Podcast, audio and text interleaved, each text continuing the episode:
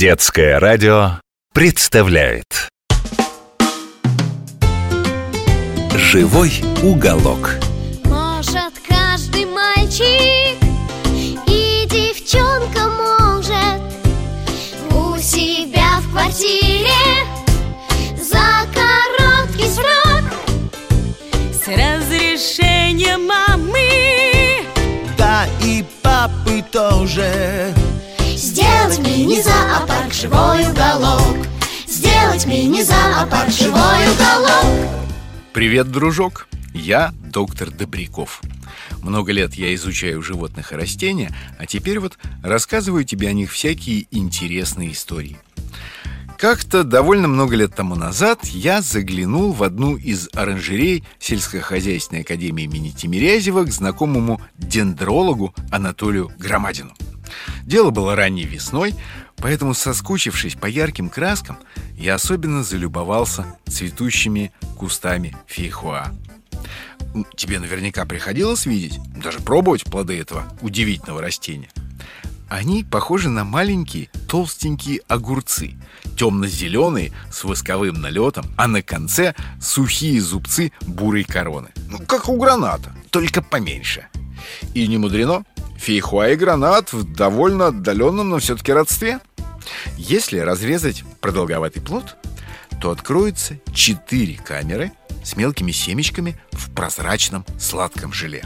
Вот оно-то и придает фейхуа знаменитый ананасно-земляничный вкус. Но мало кто видел удивительно красивые цветки этого достойного растения. Они довольно крупные, как у фуксии. Четыре мясистых, отогнутых назад лепестка. Сверху ослепительно белые, играющие на свету искрами, словно сахарной пылью присыпанные.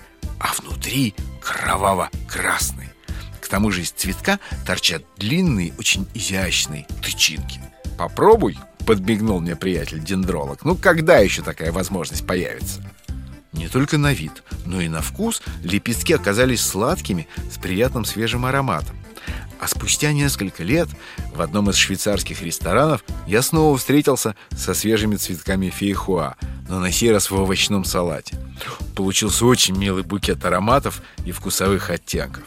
О, я знаю, о чем ты думаешь. Как бы и мне попробовать. Угадал?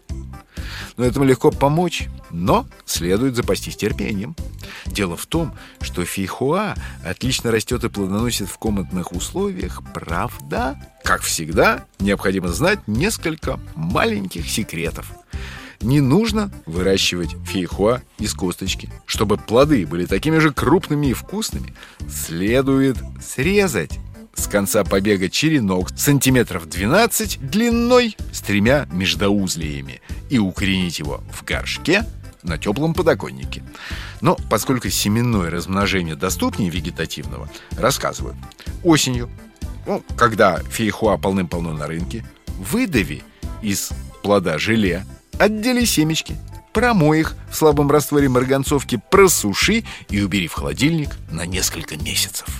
В середине февраля можно доставать и сеять в ящик, накрытый стеклом. Но стекло ежедневно переворачивай и протирай, чтобы не застаивалась влага.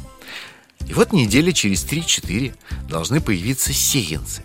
А когда у них появится третья, четвертая пара листьев, пересаживай каждый в отдельный горшок. Причем ниточку длинного корня можно подрезать. При хорошем уходе и правильной подкормке растение развивается очень быстро и плодоносит уже на пятый год. А вот теперь секреты. Во-первых, фейхуа не любит кислую и известковую почву, поэтому лучше поливать мягкой водой, дождевой или талым снегом. А, можно развести в ведре стакан обычной печной золы и поливать этим настоем, а подкармливать коровиком. Смотри, только не переборщи. Второй секрет – регулярные пересадки. Первые три года растения следует пересаживать каждую весну. Всякий раз новый горшок должен быть лишь чуть-чуть больше предыдущего. Третий секрет – зимовка. Вот тут тебе предстоит непростая задача. Не только сократить полив, но и найти прохладное место, градусов 12-14. И последний секрет. Поскольку я не уверен, что тебе достанется самоопыляемый сорт, придется самому пчелкой поработать, опылить цветки.